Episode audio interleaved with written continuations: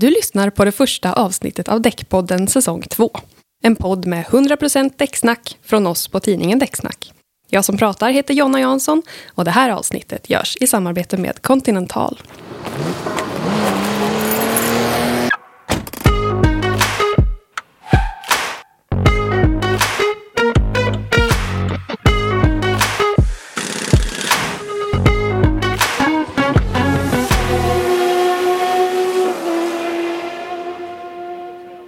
Antalet el och hybridbilar ökar kraftigt. 2030 beräknas ungefär hälften av beståndet i Sverige bestå av laddbara fordon, vilket är en fyrdubbling jämfört med dagens siffror. Ökningen ställer krav på bland annat utvecklad laddinfrastruktur och stabil tillgång till el, men också på däcken. Här för att prata mer om omställningen så har jag Per Linder, produktchef på Continental och hans kollega Mattias Palmgren, Nordic Technical Customer Service Manager, eller produktexpert som han också brukar kalla sig. Varmt välkomna hit! Tack så mycket! Tack, tack, tack. Kul att vara här. Ja, men det är Verkligen. väldigt roligt att ha er här. Och så kul att vi, vi kör en säsong två där tycker jag. Och ni har ju varit här tidigare, eller i alla fall du Mattias. Ja, vi var ju här förra, första säsongen och pratade om däck och säkerhet om jag minns rätt. Ja, men precis. Och idag så är det just mera elbilar som vi ska ha i Då är det däck, elbil och säkerhet kanske. Ja, men precis. För säkerheten vill vi inte tumma på oavsett Nej, vad. den får vi ha med oss oavsett fordonstyp. Ja, men vill ni berätta lite mer om vilka ni är och vad ni gör i era roller på Continental? Absolut. Eh, Jag heter Per och har jobbat som produktchef i, hos Continental i drygt fyra år. Eh, Och innan det så kom jag från bilbranschen. Eh, Och om man ska ta det i korthet vad jag gör på Continental så är det väl liksom att ta hand om sortiment och eh, utbildningar dels för våra kunder och även för våra säljare. Härligt Ja, och kul. Ja, verkligen. Superkul. ja. Och Mattias? Ja, jag har jobbat på Continental i drygt 20 år på lite olika, eh, i o- lite olika roller. Och nu de senaste fem åren i vår nordiska organisation som supporterar de nordiska marknaderna kan man säga. Och nu då som Technical Customer Service-avdelningen. Eh, och det är vi som har hand om teknisk support och garantiärenden och eh, fälttester av våra däck och eh, en del konkurrentdäck. Så att vi håll, försöker hålla lite koll på hur, hur vi står oss i förhållande till andra däcktillverkare. Bra. Och då, ni är ju då båda väldigt insatta i just den här frågan om däck till elbilar. Skulle ni vilja förklara lite för de som inte är lika insatta i ämnet? Vad, vad är egentligen skillnaden mellan ett däck till elbilar och däck till liksom vanlig konventionell, konventionell bil med fossilt bränsle? Mm, absolut. Eh, och om vi tar det egentligen från början så Continental har ju utvecklat däck till elbilar under en ganska lång tid, i över tio år. Eh, så började vi med den här utvecklingen av eh, däck till elbilar. Eh, och det har gett oss såklart en väldig erfarenhet och kunskap i det här området. Eh, och det har egentligen inneburit att vi har kunnat se till att alla våra däck i i vårt sortiment, oavsett om det är sommardäck eller vinterdäck, kan användas av både elbilar och eh, ja, klassiska bilar liksom med förbränningsmotorer. Sen- Sen finns det ju vissa egenskaper i däcken som kanske blir extra viktiga när det, när det handlar om däck till elbilar. Då. Absolut. Ehm, Det är inte, inte dag och nattskillnader såklart, men, men små finjusteringar av egenskaperna. Och det handlar framförallt kanske om rullmotstånd, att, att elbilar fortfarande har en ganska begränsad räckvidd och de ska laddas med jämna mellanrum. Eh, Och däcken står ju för en betydande del av ett fordons rullmotstånd, så däcken har en påverkan på räckvidden i, ett, i, i en elbil till exempel. Och sen är de här bilarna ofta lite tyngre. Ehm, batterierna gör att de här bilarna är, väger mer helt enkelt än en konventionell för, bil med förbränningsmotor. Och det sätter li, lite annat eh, fokus på däckens roll i, i det hela. Och sen däckbuller, det är väl den tredje skillnaden. Där kanske däcken spelar en lite mer avgörande roll vad gäller buller i bilen. Då, för att har bilen ingen förbränningsmotor så hörs däck och vägbullret desto tydligare i kupén och det vill man ju försöka undvika så långt det går. Ja, men då är det alltså så att det finns liksom inget däck som enbart passar på en elbil eller som enbart passar på en personbil, utan det är mera liksom egenskaperna då som blir kanske extra attraktiva för, för elbil.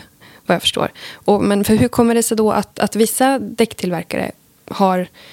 De döper ju vissa av sina däck till, till EV-däck eller som att de är speciellt eh, riktade till EV-däck. Hur, hur tänker ni kring det? Måste man liksom märka ett däck med, med EV? Nej, men det är såklart svårt att svara på liksom gällande vad våra konkurrenter gör för någonting. Eh, men kortfattat så handlar det väl egentligen om att man vill åskådliggöra att man har däck till just elbilar.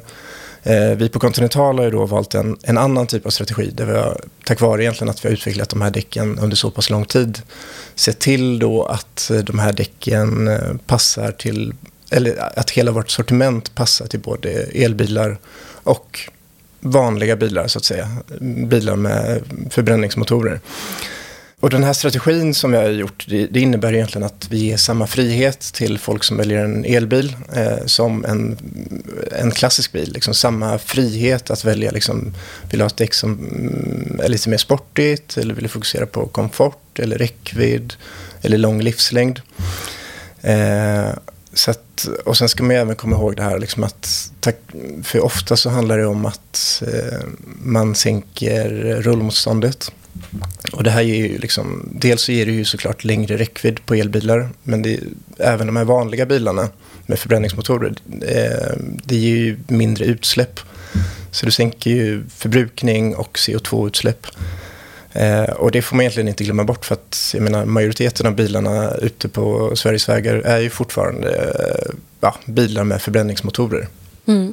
Och som vi sa innan, alltså, skillnaderna är inte gigantiska mellan eh, däck till elbilar och konventionella bilar. I mångt och mycket handlar det ju om samma sak. Det är säkerhet och det är rullmotstånd och det är buller. Allt det här är ju relevant även för oavsett vilken typ av drivlina mm. du har i din bil. Då.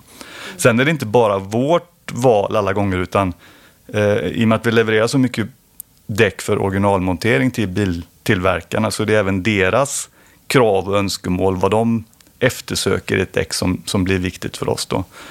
Eh, och de kraven som biltillverkarna ställer på oss, de skiljer ju såklart jättemycket också beroende på det, vad det är för bil som de ska bygga. Alltså kraven på en Renault Twizy till exempel är ju inte alls samma som däcken som ska monteras på en Porsche Taycan till exempel. Även om båda är elbilar så, mm. så är det ju vitt skilda fordonstyper och vitt skilda krav som biltillverkaren ställer på, på de däcken. Mm. Men eh, vad, vad, skulle ni säga då är, speciellt vid utvecklingen av däck till, till elbilar? Det är ju de här tre områdena som vi nämnde förut. Rullmotstånd, att bilarna är lite tyngre och att eh, buller kanske får en lite viktigare prioritet i, i däcken mm. om det handlar om däck till, till en elbil. Då. Mm. Um, och som alltid när det handlar om däck så handlar det om att försöka kombinera en massa olika egenskaper. De ska vara säkra, de ska vara tysta, de ska rulla lätt och de ska vara sportiga och de ska ha lång livslängd. Allt det här står i motsatsförhållande till varandra. Så mm. det är ju mm. den klassiska däckutvecklar utmaningen egentligen och, och det gäller ju att kombinera de här egenskaperna så att man får ett bra däck på så många olika, ur så många aspekter som möjligt. Då. Mm. Men visst, de här tre egenskaperna blir ju lite viktigare som sagt då när det gäller däck till elbilar. Mm. Jag tänker att det kan ändå skilja sig väldigt mycket om, som vi sa med de olika modellerna. Finns det så fort man köper en elbil, oavsett vilken storlek man har på bilen, kan man gå och bara fråga på sin däckverkstad hurra, jag skulle vilja ha, ha hjälp med att hitta ett bra, ett bra däck till, till den här bilen. Kommer de alltid plocka fram ett liksom så, eh, speciellt för elbilar då? Eller vad? Nej, alltså, vår förhoppning är ju att alltså, konsumenten behöver ju hjälpen av däckåterförsäljarna. Det är ju däckåterförsäljarna i Sverige som, som kan det här, som ska kunna det, som ska kunna hjälpa konsumenten att välja rätt däck. Mm. Och som, som utgångsläge så kan man ju, om man vill göra det enkelt för sig, det är ju att välja ett samma däck som satt monterat på när bilen byggdes, alltså OE-däcket. Mm. Och i många fall så, så finns de däcken tillgängliga på eftermarknaden. Vi, vi pratar precis om det här med OE-märkningar då, att fler och fler biltillverkare väljer att märka sina däck med en OE-märkning. Och det gör de för att man vill säkerställa att däcken med exakt samma specifikation som är exakt utprovade och utvecklade för just den bilmodellen eh, finns tillgängliga på eftermarknaden också. Mm. Och det beror ju på att man ser att däcken fyller en mer och mer blir en integrerad del av fordonet egentligen och alla säkerhetssystem och allting ska lira per perfekt ihop. Och då är däcken en viktig del i den ekvationen helt enkelt. Mm. Mm. Och, och, det handlar väl också även lite grann om att man vill ju gärna att eh, en viss bil ska ha vissa egenskaper. Så vissa bilmärken kanske är lite mer fokuserade på sport eh, medan andra kanske är mer fokuserade på säkerhet. Så beroende på vilken typ av liksom, nisch man har valt som liksom, billeverantör eller biltillverkare så väljer man ett däck som ska anpassas liksom, efter de egenskaperna. Mm. Jag tänker, hur gör ni för att eh, just inför att däck återförsäljarna ska kunna ge råd kring vilka däck man ska välja. Har ni någon slags nisch som gör att de väljer att tipsa om att eh, välja Continental-däck just till elbilar? Nej, men vi är ju en av de absolut största OE-leverantörerna så att det är väl en av våra styrkor som, som Continental. Att mm. Vi är i väldigt många fall med tillsammans med biltillverkaren utvecklar ett däck som är perfekt anpassat för, för den bilmodellen. Mm. Eh, så det är väl kanske Continentals styrka i den. Och det tror jag är ganska eh, väl etablerat ute hos våra återförsäljare att eh, Continental sitter ofta monterat från fabrik. Och det gör vi för att vi är duktiga på att tillverka däck som tillgodoser biltillverkarens krav helt enkelt. Mm. Men vad skulle ni säga, får även fossildrivna bilar bättre egenskaper med däck som initialt är utvecklade för, för elbilar? Ja, det får de. Det beror ju lite grann på vad däcket i fråga är utvecklat, i vilken riktning det är utvecklat. Är det ett däck som är utvecklat för att ge så lång räckvidd som möjligt, eller alltså att ha, ha så lågt rullmotstånd som möjligt, så får man ju exakt samma egenskapsförbättringar på en, på en bil med förbränningsmotor, absolut. Mm, mm. Du förlänger kanske inte, räckvidden är kanske inte det viktiga, men bränsleförbrukningen påverkas ju och utsläppen av CO2. Mm. Och det är ju nog så viktigt. Ja, för där har vi också en, en jag tänker på prisfrågan just på, på fossilt bränsle har ju också eh, det har ju också ja, dragit absolut, iväg en absolut. bit. Så. så sagt, rullmotstånd i däck är ju någonting som branschen har jobbat med under väldigt, väldigt lång tid. Det har ju alltid varit en viktig egenskap, eller väldigt länge i alla fall varit en viktig egenskap i däck. Mm. Oavsett om det är en elbil eller om det är en bil med förbränningsmotor. Ni nämnde ju tidigare att batteriet i en elbil väger mycket. Vad skapar tyngden för utmaningar för er däcktillverkare? Eh, man brukar säga det att elbilar väger ungefär en tredjedel mer än liksom vad en bil med förbränningsmotor gör. Eh, och det är jämförbart egentligen med att, att du håller en, en resväska som väger 15 kilo kontra en resväska som väger 20 kilo. Och det är ju liksom en extra påfrestning för dina armar, eller om vi återgår till ämnet, eh, däcken. Mm -hmm. eh, och det betyder egentligen att vi behöver eh, ja, bygga däcket så att det klarar de här äh, tyngre vikterna. Eh, och dels har vi då våra de här XL-däcken som står för extra load som innebär att de klarar mer, eh, ja, mer vikt. Mm. Eh, och sen har vi även börjat utveckla HL-däck som står för high load däck. Mm. Eh, och de klarar ytterligare mer belastning. Eh, och det ser vi liksom i framtiden. att Jag vet att Mercedes presenterade någon bil som ska klara 100 mil här för bara någon vecka sedan. Eh, och det innebär ju allt som oftast att om de ska klara den typen av räckvidden så, så behöver de ju mer, eh, eller så kommer batterierna väga mer. Och dessutom så leder ju då den här ökade fordonsvikten till en längre bromssträcka. Eh, och det gör ju egentligen att vi behöver lägga ett större fokus på att se till att greppet är liksom optimalt. För Continental står ju i grund och botten för liksom säkerhet. Och det är liksom säkerhet, oavsett vilket däck vi utvecklar så är det säkerhet som, som är prioriterat alltid. Mm. Det får vi aldrig glömma bort, säkerheten. Nej, verkligen.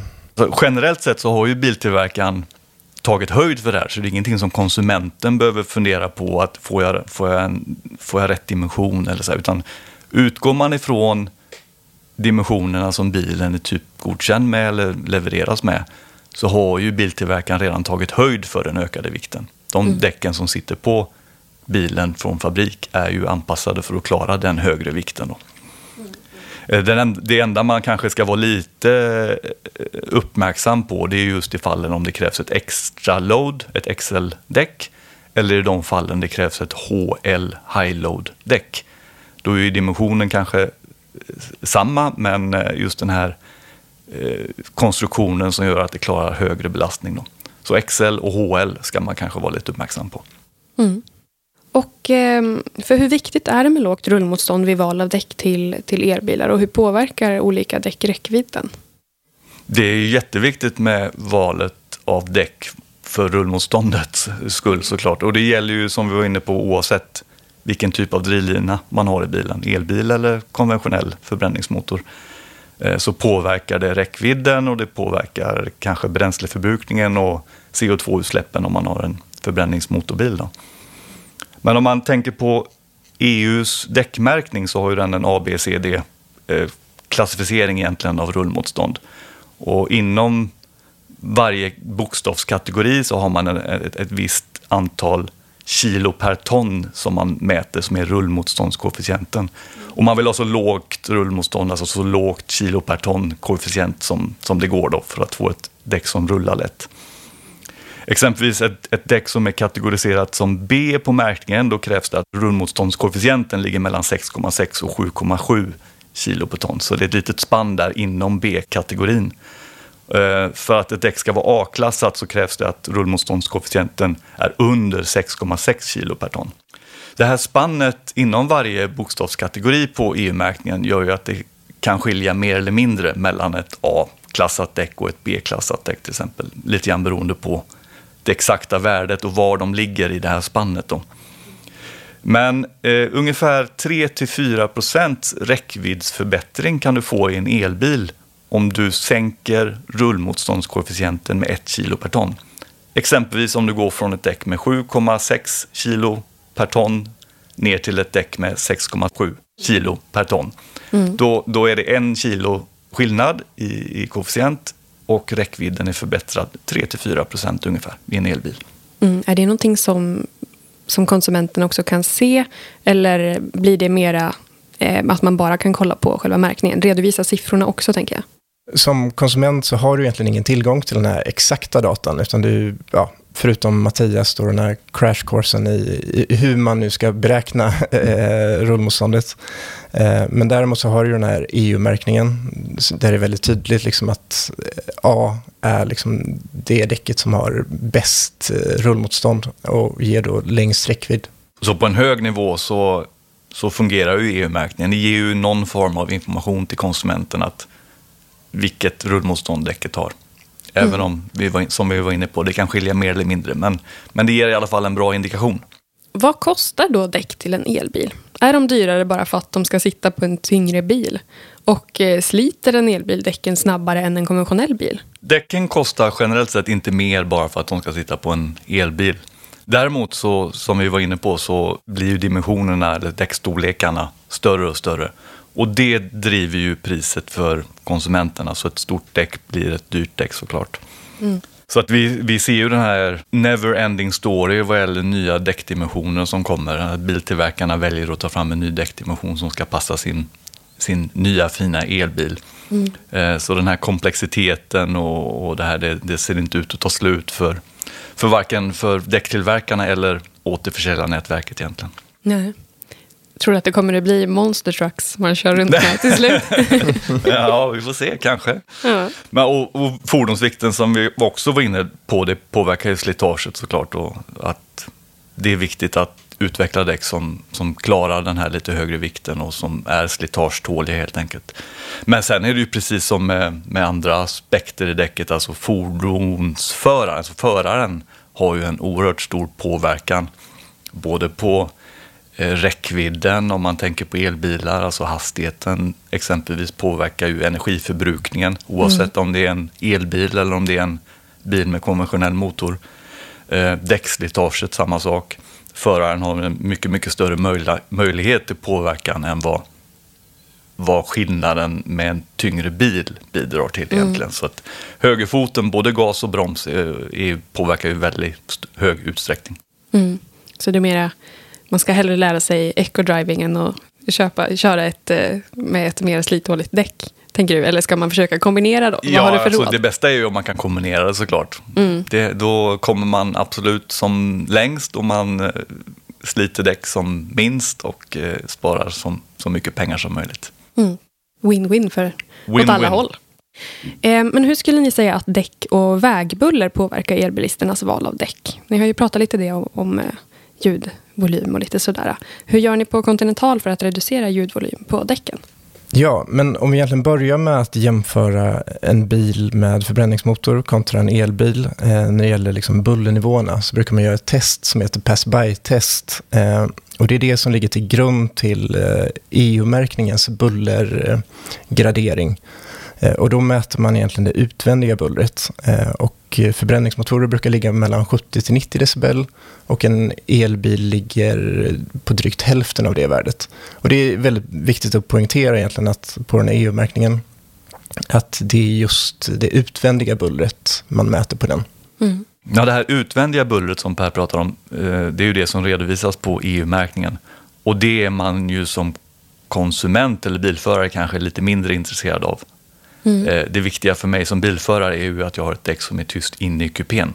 Ja, precis, och då är det lite annat som gäller. Ja, då, mm. då kan man inte använda egentligen EU-märkningsvärdet som en, som en indikation på samma sätt. Utan den fokuserar på det utvändiga bullret och det är av intresse på EU-nivå såklart, för man vill hålla nere eh, den allmänna bullernivån i trafikmiljön egentligen. Mm.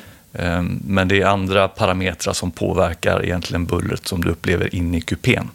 Ja, men om vi då fortsätter med just det här med kupébullret eh, som du är inne på. Eh, så det är ju inte att elbilar ger mer kupébuller än en vanlig bil med förbränningsmotor, utan det är mer att det blir, bullret blir mer påtagligt eh, eftersom det inte finns något motorljud som är med och surrar i bakgrunden hela tiden. Mm. Eh, och därför har vi då utvecklat en teknologi som heter Conti Silent som kortfattat egentligen består av ett tunt lager av eh, skumgummi inuti däcket. Och det absorberar då de ljudvågor som uppstår när däcket rullar. Eh, och på så sätt sänker man då kupébullret. Och den här tekniken sänker då det, det, störande bullret med upp till 9 decibel. Och det är en väldigt liksom, hörbar skillnad eh, när man testar det själv. Mm. Okay. Och det märker vi från, från fler och fler biltillverkare egentligen på originalmonteringssidan att fler biltillverkare väljer att originalutrusta sina bilar då med, med någon form av ljuddämpande teknologi, exempelvis Conti Silent. Mm. För att det är ett effektivt sätt att få ner kupébullret eller ljudvolymen inne i kupén. Då. Så mm. en komfortfråga helt enkelt för, för mm. förarna. Ja, och det ska ju säga att det finns ju andra företag såklart också som har eh, liknande teknologier absolut, med absolut. Foam Entire-delen eh, där. Och jag tänker att tiden fram till 2030, då ungefär hälften av landets bilpark beräknas bestå av laddbara fordon, det kommer ju eh, hända ganska mycket under den perioden. Hur, hur ser ni på, på tiden där, de åtta år som eh, kommer att vara fram till att det är så väldigt mycket mer elbilar i trafiken? Eh, ja, jag, kan bara hålla med om att det kommer bli en, en spännande tid fram till 2030. Eh, och det är egentligen både på däcksidan och på eh, bilsidan egentligen. Mm. Eh, för vi har ju sett det att i samband med liksom den stora boomen av nya elbilar som kommer ut på marknaden så har det kommit många för oss tidigare okända biltillverkare Eh, och även liksom företag som tidigare inte har sysslat med bilar utan det var rena teknikföretag har egentligen kommit med liksom prototyper. Vi har bland annat Samsung som eh, presenterade en prototyp för bara någon vecka sedan och Apple har väl varit på gång med någon egen bil under några år. Och sen har vi även sett att det är, det är många kinesiska elbilstillverkare som håller på att etablera sig på den europeiska marknaden. Eh, och de har börjat då i Norge. Eh, och vi har redan inlett samarbete med dem gällande däck både till sommar och vinter. Mm. Eh, och personligen så ser jag kanske främst fram emot att se liksom hur de klassiska biltillverkarna klarar sig mot liksom de här nya uppstickarna med teknikföretag och, och kinesiska biltillverkare. Eh, och än så länge verkar det ju gå bra även för de klassiska biltillverkarna. Eh, jag såg här, här om veckan egentligen att eh, Porsche exempelvis har sålt fler eh, Taycans, deras elbil, än vad de har sålt 911 under 2021. Mm. Eh, och där trodde man kanske att eh, när det gäller liksom de som köper den typen av bilar, att de är mera liksom klassiska av sig och väljer kanske en bil med förbränningsmotor. Men eh, här ser vi ett tydligt tecken på att eh, elbilar liksom letar sig fram eh, ja, egentligen i alla segment av marknaden. Mm. Det är inte riktigt en fluga bara alltså. Nej. Med elbilar tänker jag. Nej, det, Det alla det fall. ska man akta sig för att säga, som man ska akta sig för att säga i många sammanhang. Ja. Men Ja. ja, och om vi återgår till liksom själva däcksidan Mm. av eh, framtiden så ser vi att det kommer bli allt mer återvunnet material i däcken för att sänka um, våra avtryck eh, på miljön Mm. eh, vid tillverkningen. Eh, och vi har redan nu ett projekt där vi eh, använder återvunna petflaskor för att tillverka vissa delar av våra däck. Eh, Mm. och det kommer komma allt mer sådana ja, tekniker här framöver. Mm. Så det lutar mot att hållbarhet liksom blir eh, kanske väldigt stort då. Eh, Verkligen. Det kommer vara en, en utmaning för hela branschen såklart och ett viktigt område för hela branschen. Att Mm. eh, producera på ett hållbart sätt, att kunna återvinna mer, att kunna använda mer återvunnet material till exempel i Mm. produktion. då. Tror ni det blir extra viktigt just på elbilsidan för att de som väljer elbil kanske är ännu mera, har hållbarhet i tanken? Mm, Nej, jag tror att egentligen det handlar mer om hela samhället i stort egentligen. Att det, det, det är viktigt för alla att vi ska kunna ha en biltrafik eller en fordonstrafik som är miljövänlig och hållbar på, på lång sikt. Mm. Och det gäller både, som vi var inne på, produktion av bilar och däck och eh, även under perioden bilen används, om man säger så. Mm. Och, och likadant egentligen, det är ju liksom hela kedjan, så det är allt från liksom även eh, leveransen av däck. Så att där siktar vi på att ha koldioxidneutrala eh, leveranser av däck. Mm. Eh, Rullmotståndet kommer säkert också förbättras ytterligare om man tittar åtta år framåt i tiden. Eh, Det är ett viktigt område, har varit ett viktigt område, det kommer fortsätta att vara ett väldigt, väldigt viktigt område. Eh, Man räknar att dagens A-klassade däck till exempel kommer kunna förbättras med ytterligare 25 procent vad gäller rullmotståndet. Så det handlar om att utveckla nya material och nya konstruktionsteknologier som, som gör att man kan sänka rullmotståndet ytterligare. Mm.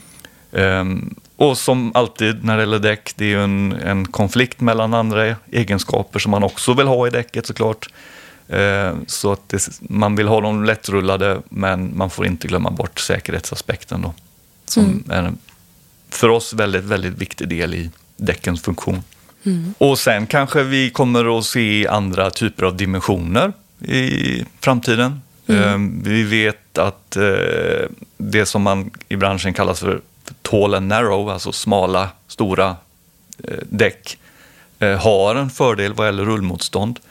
Eh, Vissa biltillverkare anammar det och eh, vi kanske kommer kunna få se mer av den typen av smala, höga däckdimensioner i framtiden för Mm. att just sänka rullmotståndet. Vad är det som gör att just sådana däck eh, eh, blir bättre på det?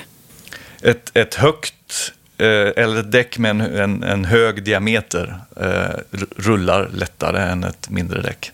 Helt enkelt förklarat. Mm. Tänk ett cykeldäck. Ja, ja men precis. Ja, det kommer jag själv ihåg när, när jag var liten och fick gå från en, en cykel med väldigt små däck till en med stora däck. Det Ja, var ju verkligen. verkligen stor skillnad. Absolut. Men hur ser ni att de ökade kraven från elbilsförare då kommer att påverka däckbranschen i det här långa loppet, om man säger?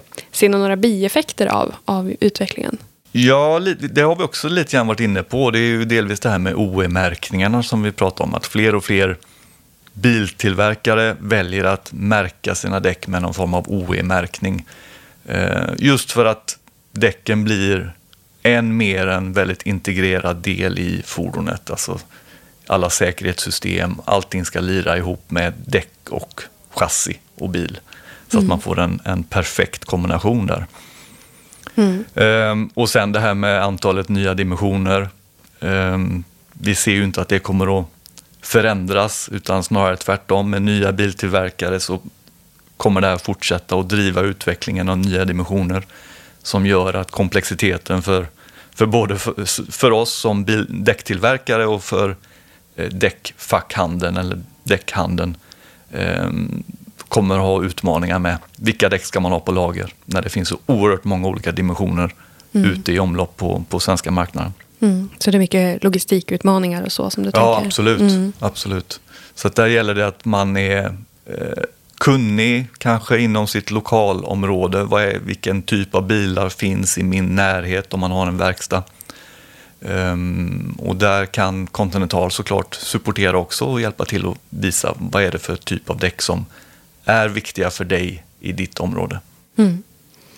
Och om vi ska sammanfatta hela allt det här då. Eh, vad ska man tänka på som förare av elbil när man köper däck jämfört med en, ja, om man köper däck till en konventionell bil och skiljer sig valet åt mellan sommar och vinterdäck? Ja, för mig det viktigaste är att du, att du tänker att du ska välja ett, ett säkert däck såklart. Mm. Uh, det ska ha rätt dimension och det ska ha rätt belastningsindex och hastighetskod och allt det här. Och har du möjlighet att välja ett OE-däck, alltså däcket som bilen levererades med, så är det eh, någonting du bör utnyttja, den chansen. Mm. Eh, för då vet du att du får ett däck som är perfekt anpassat till just din bil helt enkelt. Det är utvecklat ihop med biltillverkaren för den bilmodellen. Mm. Påverkar det räckvidden någonting, skulle ni säga, med, om man tar dubbdäck? Mellan, nej, det, det, behöver det generellt sett inte göra, utan det beror på hur däcket är konstruerat egentligen. Mm. Så att det är ingen generell skillnad, det finns inte på det sättet. Mm. Oavsett årstid, tänker du då? Och geografiska förutsättningar? Ja, vad gäller vinterdäcken, eh, de nordiska vinterdäcken så finns det egentligen inga OE-märkta nordiska vinterdäck, utan där är man hänvisad till eftermarknadsdäck. Mm. Eh, men vad gäller sommardäck så kan du absolut försöka fokusera på att välja ett OE-däck eller ett originalmonterat däck, eller mm. samma specifikation. Då. Eh, vi ser då att eh, när det gäller vinterdäck så är friktionsdäck det absolut populäraste när det gäller elbilar. Och det handlar också om det här med, som jag varit inne på tidigare, om att man vill ha så lågt buller som möjligt. Men såklart, om du vill ha ett dubbdäck så funkar ju dubbdäck också på en elbil.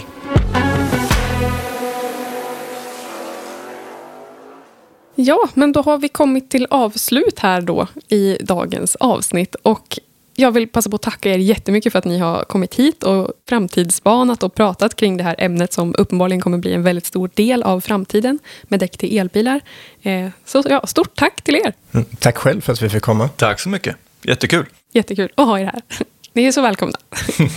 Eh, och eh, ja, ni som lyssnar, ni kommer att få höra många flera avsnitt här under Däckpodden säsong 2. Så gå in och följ oss på sociala medier och eh, prenumerera på vårt nyhetsbrev så kommer ni att vara uppdaterade och hela tiden se när det kommer nya avsnitt. Tack och hej!